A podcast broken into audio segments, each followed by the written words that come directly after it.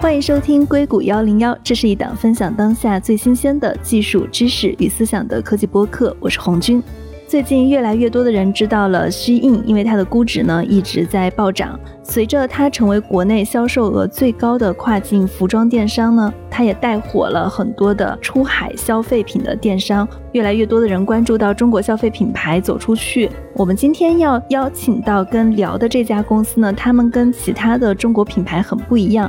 因为很多公司最开始都是攻占下沉市场的，他们走的是物美价廉的路线。但是我们今天要聊的这个品牌，抢占的是美国的中高端市场。他们的第一款沙发就卖出了五千美元的高价。欢迎 Alter 的创始人刘佳科。Hello，嘉科你好。哎，你好，Jane。欢迎来到我的节目。啊，谢谢。我刚刚把你们定位在美国的中高端市场，这个是准确的吗？准确，可能更加偏高端而不是中端。你要不要给大家简单介绍一下你们的产品？你们主要现在还是卖户外沙发。Outer 是一个致力于户外生活产品的消费者品牌，DTC 品牌。那我们是一九年的五月份上线，到现在大概是两年半的时间，成为了美国最快增速的 DTC 品牌之一。对，因为我在做这些选题的时候，就有投资人跟我聊到了，说你们应该算是现在在出海的家具里面非常头部的公司了。我注意到你们在十一之前也是刚刚宣布了一个融资消息，就是你们完成了五千万美元的 B 轮融资，是今日资本领投的嘛？所以感觉你们整个发展还是挺快的。我记得你们一月份还有一轮融资进来，对吗？对，一月份我们 A 轮是中国红杉和旭兴那一轮，我们最近几周前 announced 的是今日资本啊旭星领投的 B 轮。还是挺快的。其实我自己比较好奇的是，在很多中国消费品出海的时候，因为中国有很强的供应链优势嘛，所以他们现在就很强调那种柔性供应链，打的还是一些低价、物美价廉、走比较大众市场的路线。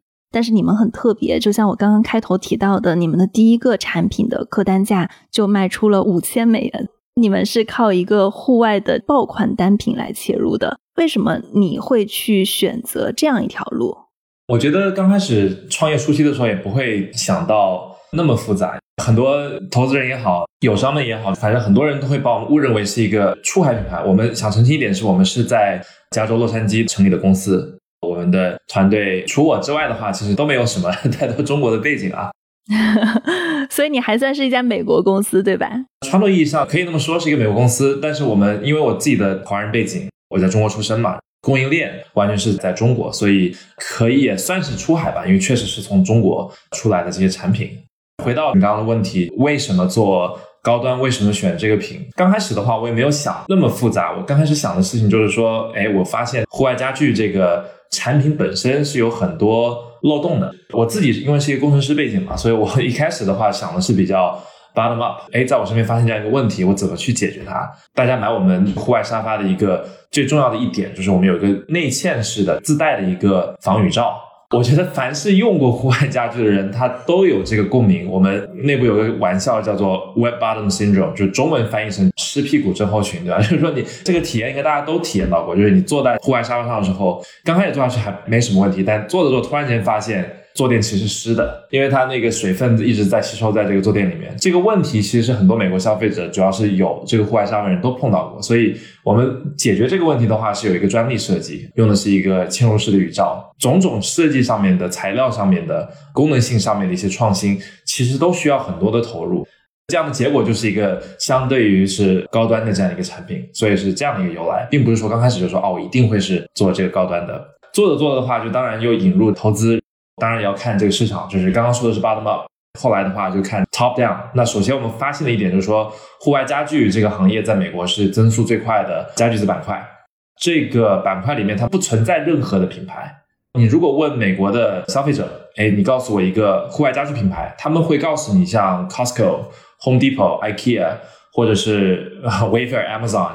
但这些它都不是 brands，它不是 outdoor furniture brands，它是 retailer，他们是卖家，他们是渠道和平台而已。所以这个也是我们发现的一个很大的一个机会吧。在增速那么快的消费品类里面，它竟然不存在一个消费者就众所周知的这样的一个品牌。那么我们觉得这样的一个情况下面，如果是一个高端的市场进入，再慢慢的往下沿市场去发展，可能比相反做起来要更加的 make sense 一点。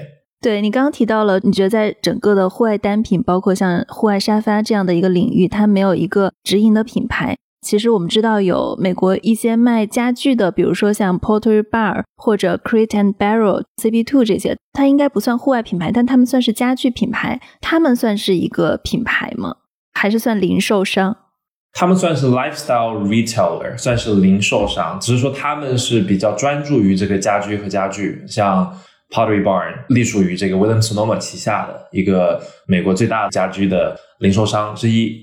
但它确实是自己的品牌，然后他们也有户外家具，但是呢，他们只是顺便有户外家具而已，并不是一个户外家居的品牌。我注意到，像你们的一款户外沙发，刚刚不是说到定价是五千美元？我感觉这个定价好像是比较对标像 Pottery Bar 还有 Crate and Barrel 这些美国的比较好一点的家居零售商的定价，那也比像美国的 Living Space 这种户外沙发的定价要高很多。你刚刚也提到了，就是你们在产品上会有，比如说在沙发上这种防水上会做的比较好。就是我会在想，你们的产品对标现在市场上现有的产品，具体有哪些好的地方，会让大家觉得我会为了这个小的细节去多花这么多钱来买一套沙发？我们的价位对标的确实是 Pottery Barn、Crate and Barrel 这些比较所谓的 mainstream 品牌。回答你的问题就是说，产品本身的话，从质量上。从设计上等等的话，其实对标的比 Pottery Barn 和 Crate and Barrel 还要高一级或者两级。像 RH Restoration Hardware，像一套客厅的沙发，Pottery Barn 可能是四五千，那在 RH 的话可能要一万美金以上，甚至两万美金都有。甚至在质量上面，像我们的用料的话，对标的可能是一些意大利的或者是欧洲的一些私定的户外家具，那种设计师品牌，他们单价的话会到 两万美金以上，非常夸张。我们是可以用到这些这些材料，但是呢，因为我们的这个销售模式 DTC，我们避开了中间的这个 retailer，还有 wholesaler 等等这中间商的所谓的提成，对吧？所以我们可以最公道的、最低的价格，把最好的产品直接卖给终端客户。在功能性上面的话，我刚刚讲过了，就是说我们公司的初衷就是说，不是光以外表设计或者是啊颜色呀、款式啊这些来去竞争，而是真的是以一个 problem versus solution。发现问题怎么去解决？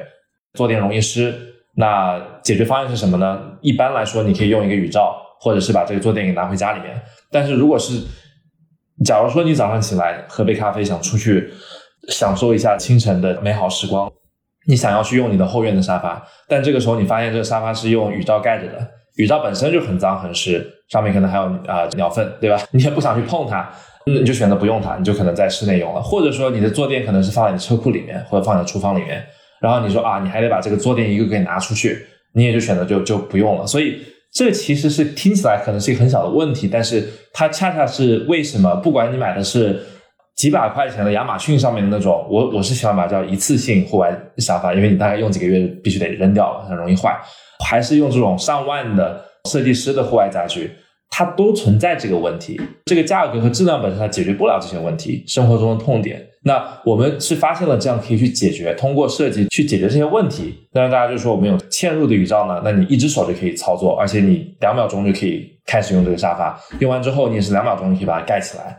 这样的话就大大提升了它使用的方便的程度。还有在舒适度上面，假如说大部分的户外家具用的是一种所谓的快干海绵、速干棉。它是海绵，大家都碰到过嘛？但户外家具用的是速干棉呢，它是用孔状结构特别多，是因为水渗透之后呢，它会很容易干，它不会积水，它不会像普通海绵那样那么积水。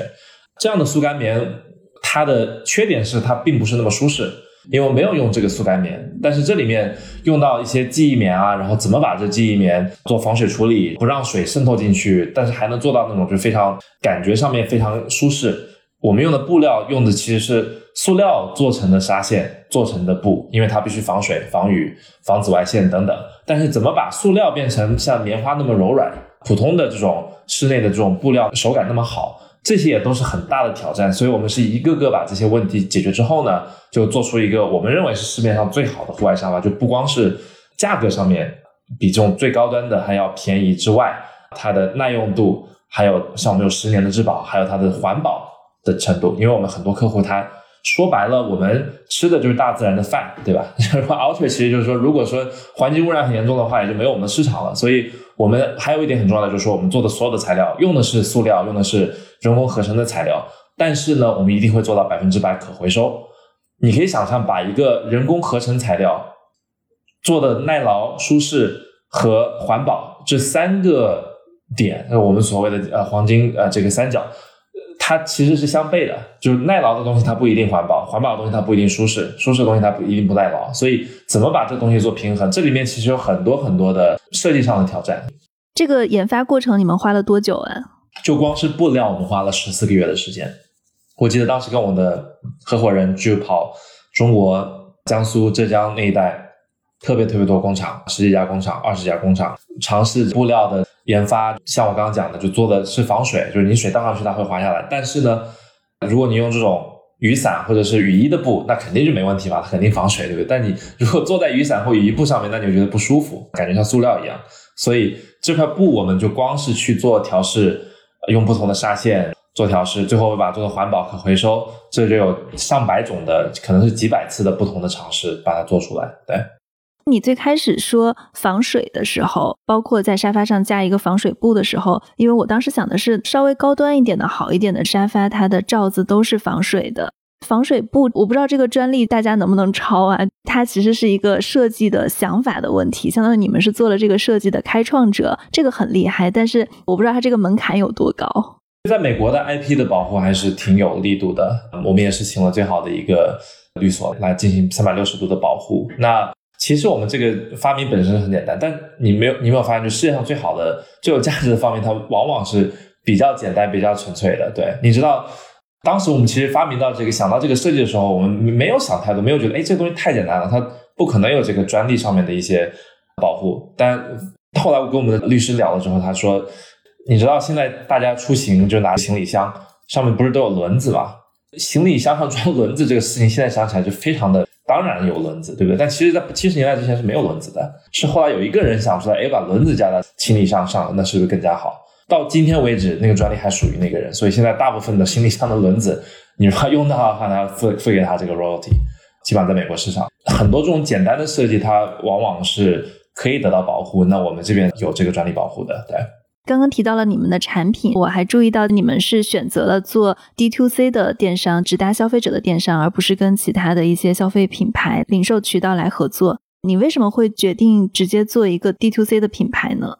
去建立一个品牌最好的方式，在现在的这个年代做一个品牌，我觉得是通过社交媒体、从互联网去把品牌直达消费者，绕开这些第三方平台。因为你凡是要进入第三方平台，假如说亚马逊。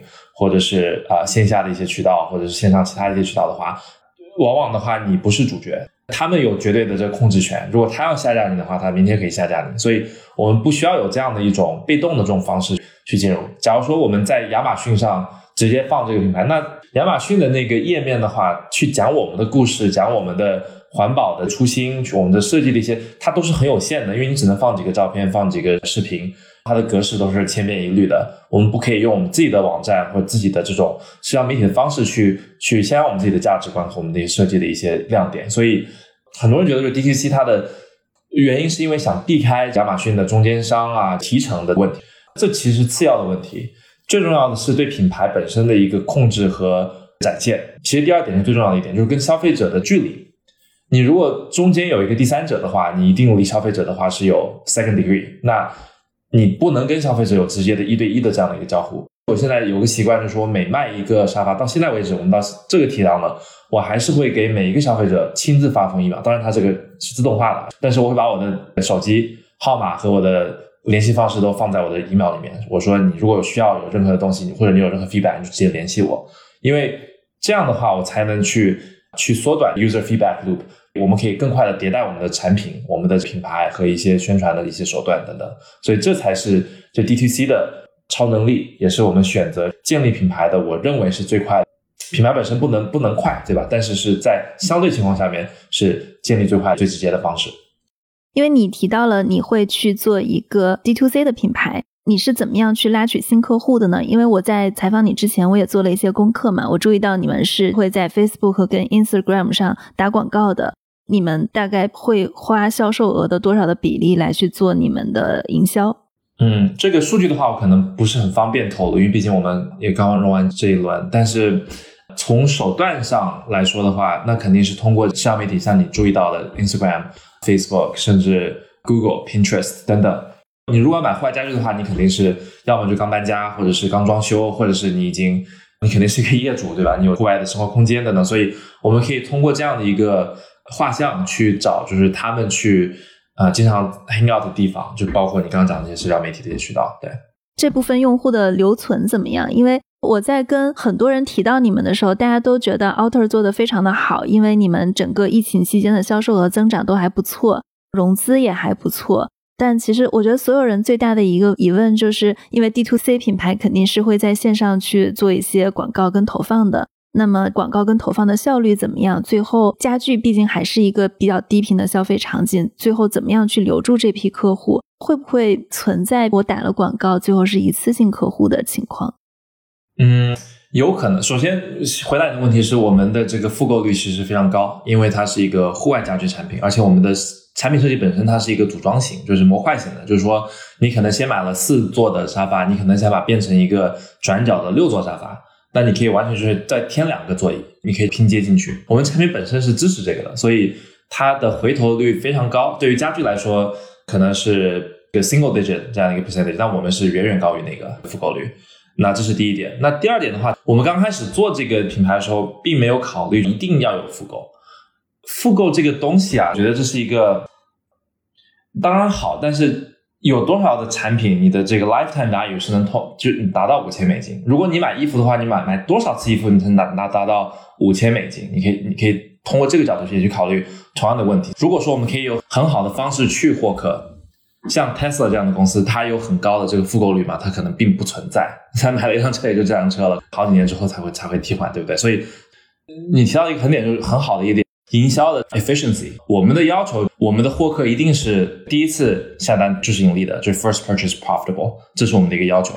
你刚刚有提到，你们即使是用户单次来去购入你们的产品，你们可能也是盈利的，因为现在互联网的流量成本也非常贵嘛。可不可以了解一下，大概你们一个用户多少钱获取成本？嗯，这个也不方便透露，因为大家知道我们客单价，真的不好意思，但是。我觉得 DTC 行业现在处于一个分水岭啊。美国的 DTC 行业，二零二一年是处于一个上升的状态。电商这个东西在美国就是一个起伏的一个轮回的这样一个过程。DTC 曾经非常火，一五年、一四年，像 Casper、Warby Parker、Allbirds 这些公司，Away 这些公司起来的时候非常火。当时只要是带 DTC 的公司，呃，就这样投资人都很感兴趣，都会去投。啊，所以起来一大批人，大家都觉得就说，哎，我就像做 consumer technology 这样去投就好了，给他钱获客，对吧？然后你也不用盈利，无所谓，反正最后再会盈利就就好了。结果，结果这个模式被印证是错误的一个方式。毕竟它是实物食品，对不对？它它的 margin 并不像软件那么高，而且。它产品本身是需要去打磨，需要去真的去做投入的，并不是找到很好的营销方式，装一个很好的外观就够了。那这个我觉得 DTC 在美国一点零的这一代的前辈们踏过这个坑呢，我们要去避免。最近会有一批很优质的上市的一些公司，像 Fix 做非常小众啊，做护士用的 scrubs，中文叫什么？就是衣袍还是反正就做那么那么小的一个东西。它去年的销量是两点五亿美金，但它估值是五十亿美金，二十倍杠杆。最近还上市的一个公司叫做 On Running，它是做一个非常专业的一个跑鞋的公司，瑞士的一个公司，它是也是 DTC 模式，然后应该是销量接近于六亿美金吧，它两周前上市，市值是将近百亿美金。所以这些公司印证的一点就是说，假如说你能做出一个在乎于产品本身创新、质量有区分点 （differentiator），它还是一个非常。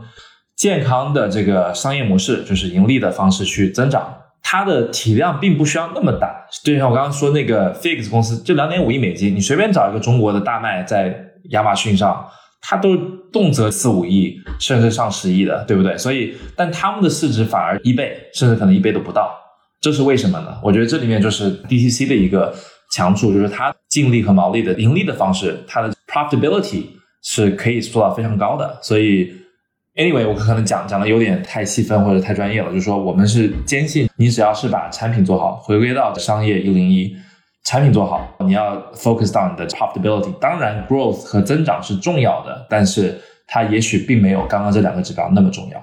我注意到虚印也是你们的股东。他们是投资了你们的 A 轮，他们有没有给过你们哪些在海外市场的关键建议呢？首先，在供应链上面的话，他们可能世界上都是头部的这样一个公司，对吧？他们在在供应链上面的这个见解是非常的专业、非常的厉害的。那这方面我们肯定是有受益。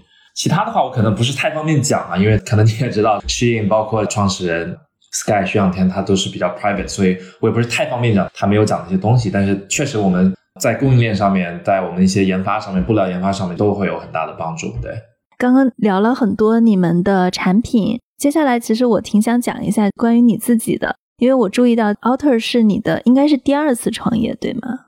呃，没，应该说是第二次，就是这种呃去融资啊，就是 venture 这种的创业。对，没错。嗯，你之前的创业是做了一家 SaaS 公司。然后你自己也是学计算机出身的，对我之前公司是跟家具，反正是要多远有多远第一个公司，它是 enterprise SaaS，我是一个我的甲方是像 Google 这样的大的 enterprise 企业，但是 Trustwise 的这个公司是我大学毕业那一年搬到洛杉矶来去做的，那这个对我来说完全是一个创业的一个 crash course 啊，我的可能也是我的 MBA 的课程，就 however you put it。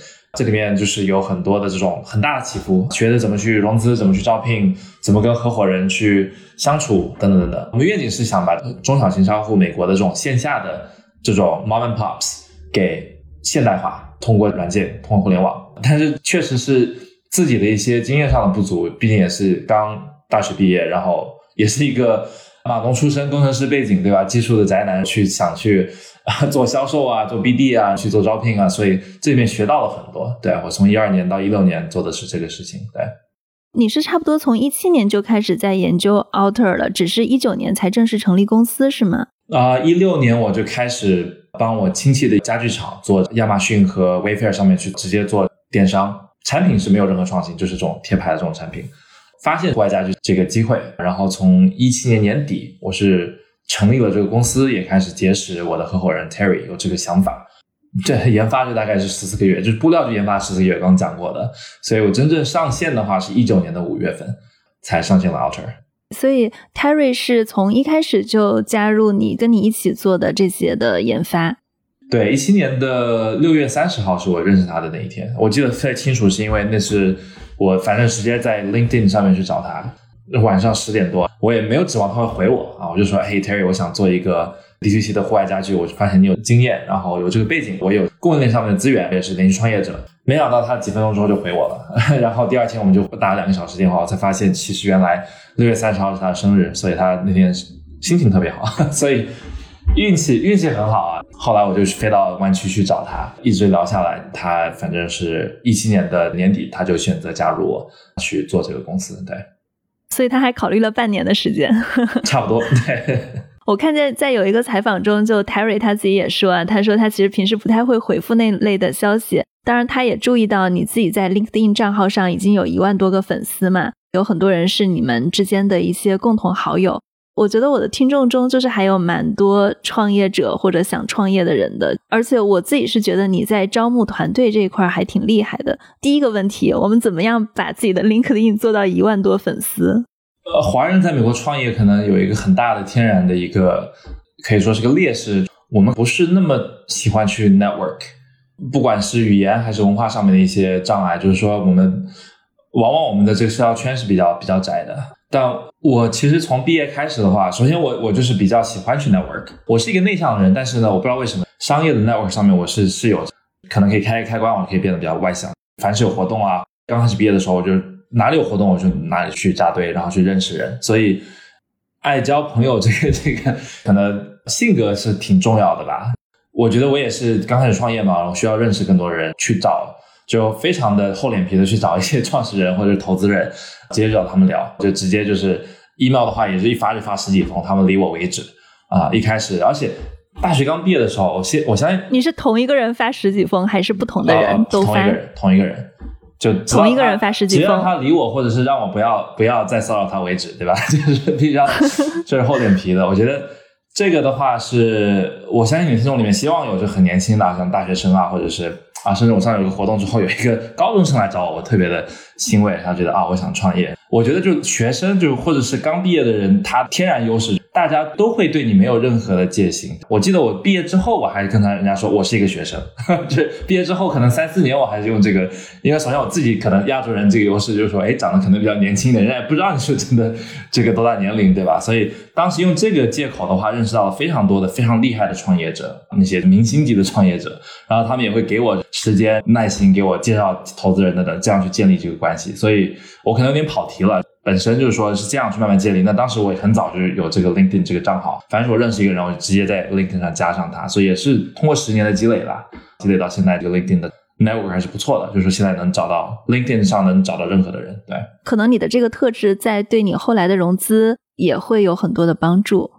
特别是作为一个 technical 理工科这样的背景的处境，学会销售是一个非常必要的技能。对我来说，我的第一次创业很重要的 take away 是，因为我刚开始做那个公司的时候，我自己要去走访几百家这种餐厅啊，这种小商户，这个其实是非常考验，怎么说，就是 I have to get outside of my comfort zone，我不能就躲在我的电脑屏幕后面发个 email 打个电话，我必须要去真的去一家一户的去找去敲门。哦，我能告诉你，假如说我，呃，餐厅里面我当时。刚毕业的时候，我两个月之内就走访了五百多家餐厅。我能告诉你，能找到餐厅的老板的最好的方式是走后门，厨房进去，你问厨师，对吧？如果你走前门的话，他 那个前台的人他一定会把你 turn away，就说哦，我们这里你不能在这里推销你的产品，或者是，但是如果你去找后面的厨师的话，厨师就哎，我老板就在那个房间里，你去找他就行。所以像这些东西，你经常会被拒绝，对吧？然后啊，我对你的产品不感兴趣。但是你会发现，就是人其实本身。它就是我们社会生活的一部分。然后你慢慢学会销售这个技能的话，不管是在招募、招聘，还是在融资，还是在建立品牌，其实就是一个销售这样的一个过程。它就 sales 本身是很重要的东西。所以，对于技术人才，最重要的是去去想怎么去做 sales。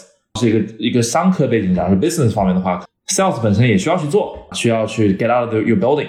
去做一些销售，但是更加重要的是去理解一些技术上面的，像 product 和 engineering 上面的一些 concept。因为你要作为一个创业者的话，你可能不需要精通一个东西，但是特别作为 CEO 的话，我觉得你的大局观或者说你能跟人家都能聊得上，你当人家说什么，你大家都能回应得上，我觉得这还是蛮重要的一点。我注意到你也是很多项目的天使投资人，就在你的 LinkedIn 上。对，这也是我可能刚刚讲到喜欢 networking，然后喜欢去跟创业者去交流。可不可以问一个比较私人的问题，就是你第一桶金的来源是哪里呢？很有意思啊！我第一次做这个创业 prospect 的时候，没有赚任何的钱，还花了很多的时间。但是后来开始做亚马逊，做帮家里的工厂做电商，反而它起量很快，赚到一些钱。然后我是通过那个开始做天使投资，所以我觉得还是做生意的角度去赚钱。我觉得还是比较靠谱的吧，对，可以说是做生意赚到的。对，我听说 Alter 在早期的时候，你们是愿意花五万美元来拍一张照片的。当时为什么会下这个决定？因为在很多人看来，五万美元一张照片还是挺贵的。而且不是五万美元一张照片，而且是我们一共就只有二十万美元的融资，然后花。花百分之二十五的钱去，不是一张照片哈，拍一组照片，就是一组照片。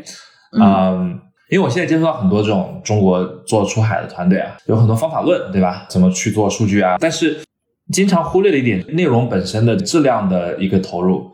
五万块钱的照片，这个事情就是说，我刚开始是非常犹豫、非常矛盾，我自己也不 get，然后我自己也非常害怕的这样的一个决策。但是当时我招到一个很好的一个。我们负责品牌的早期来负责我们品牌的这样一个负责人，他叫 Brett，他是我们的天使投资人。他一开始就投了我们这二十万之中的其中一部分。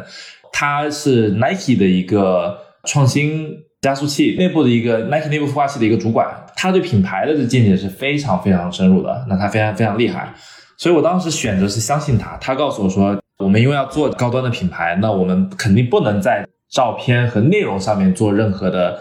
牺牲，我们要请最好的摄影师做最好的外景，要请很好的、很专业的模特，一家人。我还记得这个一家人，他一个小孩，还光那个保姆就得给他四个小时就给八百块钱还多少，就非常夸张。就看他小孩，而且必须得请个保姆。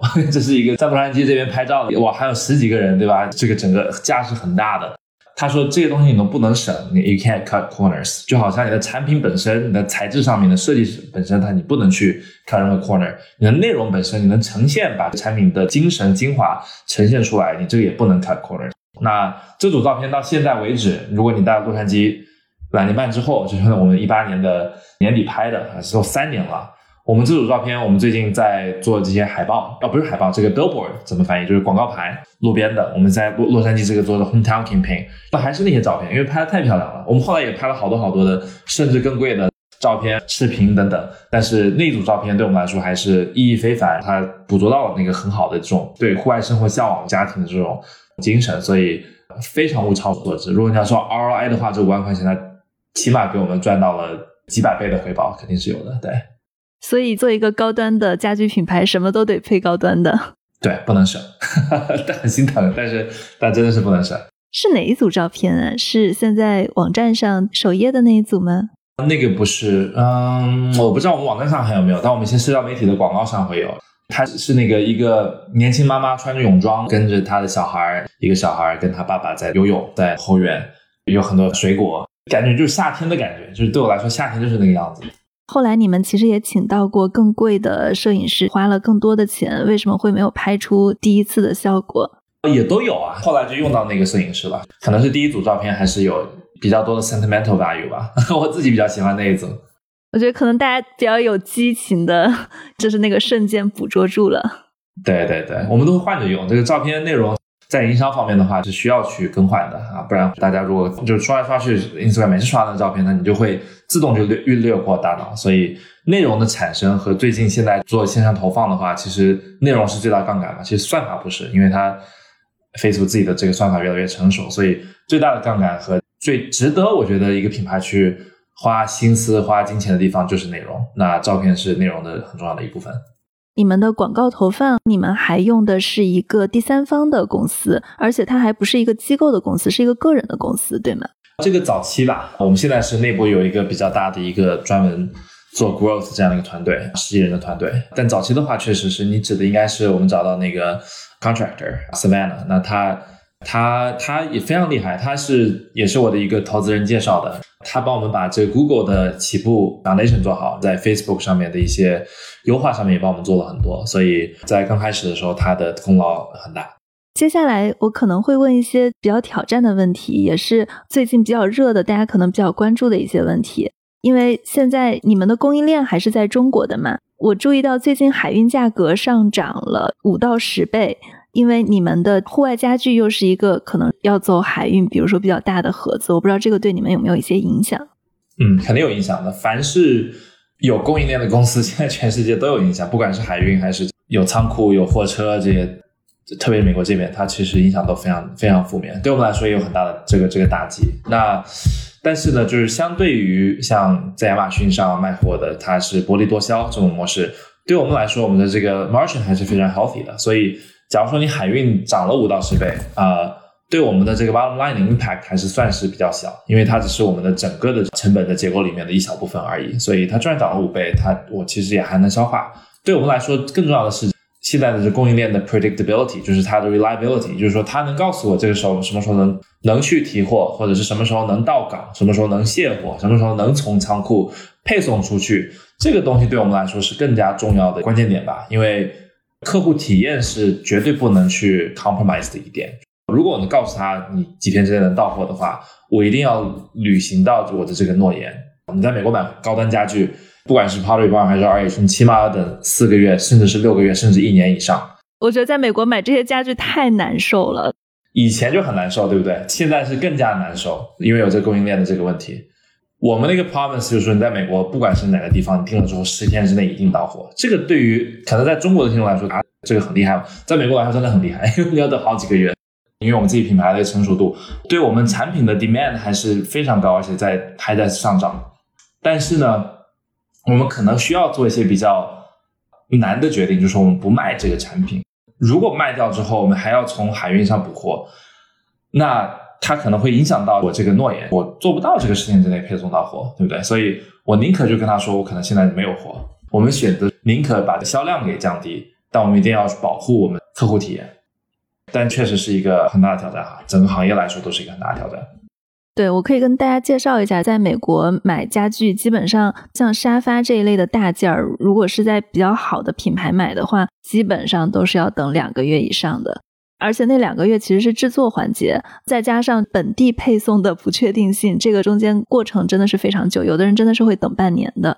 是的，现在我五月份刚搬家，我当时订一些家具，他都是说六个月以上。最好笑的是，很多这种卖户外家具的 retailer，他们直接就说 come back next year，我们今年没有了，你就明年再来买好了，因为海运的问题。对对，所以我感觉好像很多人很喜欢在 Living Space 还有 Costco 这些地方买，因为快一点，有现货，对吧？会对 Costco，Costco 据说他们现在有自己的船啊等等，所以对他们有这样的资源，嗯。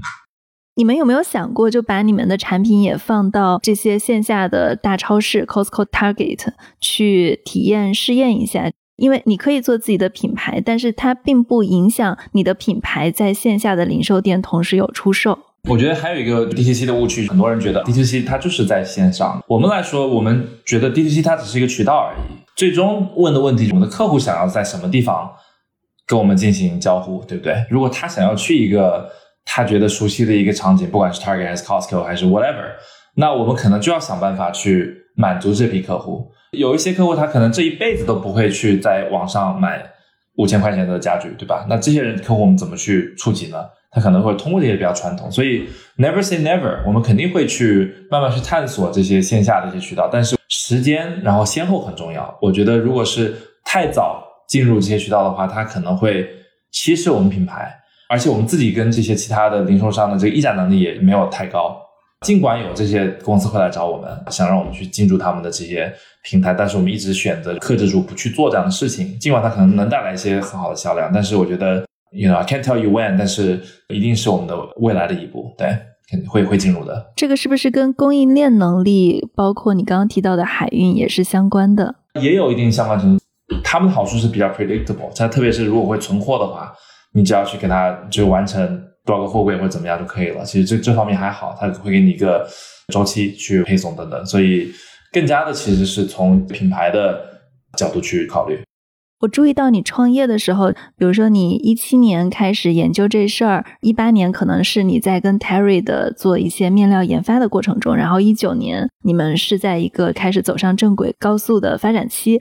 其实，在这几年过程中，就比较巧啊，时间点恰好赶上中美贸易战了。这个对你们会有影响吗？我觉得关税这个事情的话，肯定是有影响的。就是现在百分之二十五的中国的货物，它必须要交这个税，对吧？据说最近好像有缓解的趋势啊，希望是真实的。那对我们来说，做一个高端产品很好的一个点是，它的利润空间是相对较大的。